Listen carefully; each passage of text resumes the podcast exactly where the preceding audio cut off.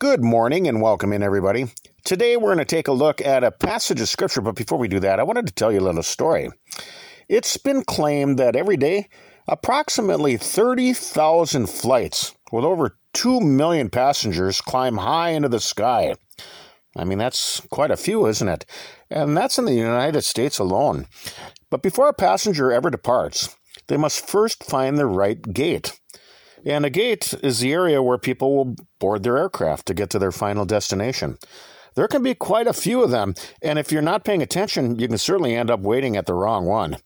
It's been claimed that the Atlanta-Hartsfield-Jackson International Airport is one of the busiest airports in the world, with 195 gates. To find the right gate, one must look at the information on their boarding pass and follow the prompts that are displayed on various signs and screens throughout the airport. And you know, this reminds me of the Christian life. Imagine walking into a room that has 195 different doors, but only one's going to get you to the place that you want to go.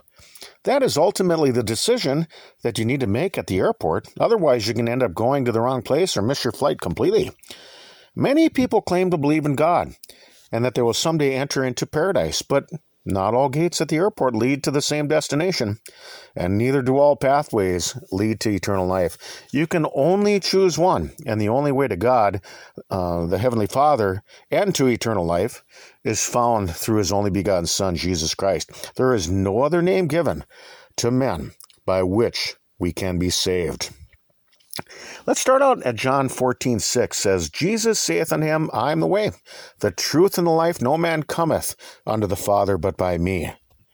Many different religions are trying to obtain the same thing, eternal life, but it can be only found through the narrow passageway of forgiveness that God will only grant when you place your complete faith and trust in His Son, Jesus Christ. The reason why none of us could ever inherit eternal life on our own is because of our own sinfulness. Sin leads to death, and all of us have sinned. Romans 5:12 says, wherefore, as by one man sin entered into the world, and death by sin, and so death passed upon all men, for that all have sinned. Romans 3:23 says, for all have sinned and come short of the glory of God.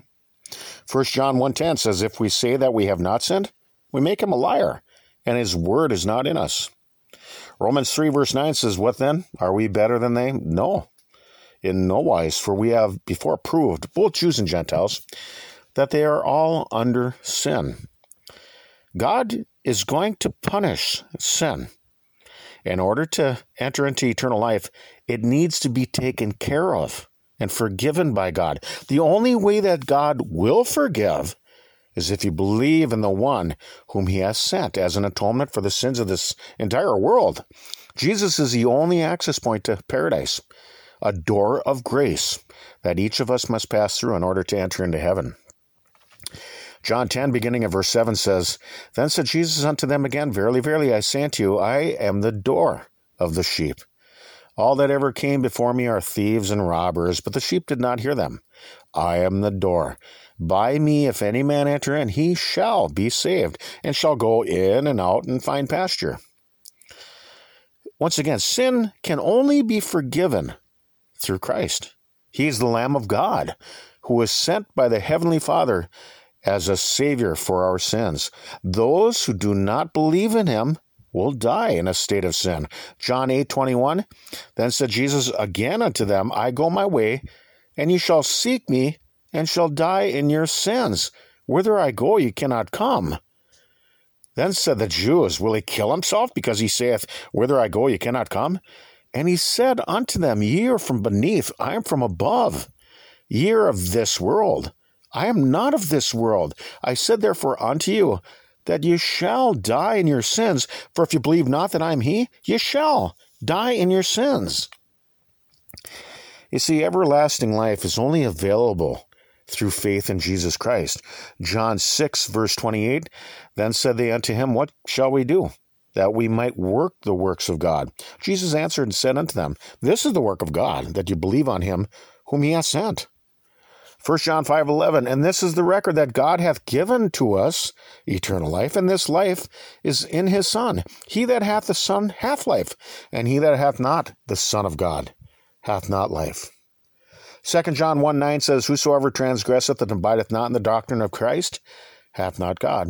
He that abideth in the doctrine of Christ, he hath both the Father and the Son. All across the world, many people profess to believe in God, but there is only one God, the Father of our Lord and Savior, Jesus Christ. The only way to be saved from the punishment for our sinfulness is to accept and follow his only begotten Son. Jesus is the perfect replica of the Heavenly Father and the image of the invisible God. Consider Colossians 1:15. It says, who is the image of the invisible God, the firstborn of every creature. Jesus is the only access point to paradise. Look at Acts 4, verse 12. Neither is there salvation in any other, for there is none other name under heaven given among men whereby we must be saved. Jesus is the way to heaven, and that path is found through the teachings of Holy Scripture.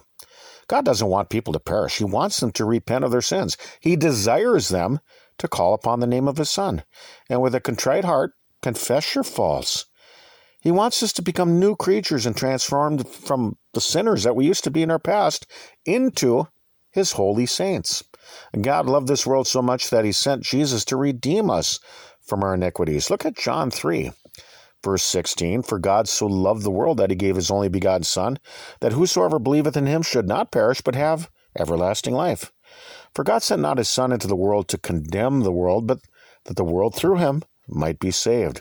He that believeth on him is not condemned, but he that believeth not is condemned already, because he hath not believed in the name of the only begotten Son of God. Many different religions are trying to take their own path to eternity, but without conversion to Christ Jesus, they're only going to come up short. Proverbs 16:25 says, there is a way that seemeth right unto a man, but the end thereof are the ways of death. Matthew 7:13 says, enter ye in at the strait gate, for wide is the gate, and broad is the way that leadeth to destruction, and many there be which go in thereat. Because strait is the gate, and narrow is the way which leadeth unto life, and few there be that find it. So the next time that you enter into an airport and check your boarding pass, make sure you follow the instructions to get where you need to be. Only one gate will get you to your final destination, just as only one person can get you to heaven. Jesus Christ truly is our gate to eternity. So let's think about these things for right now. We can be found on your web browser by searching TLKJBC, where you can find our diaries distributed through various platforms.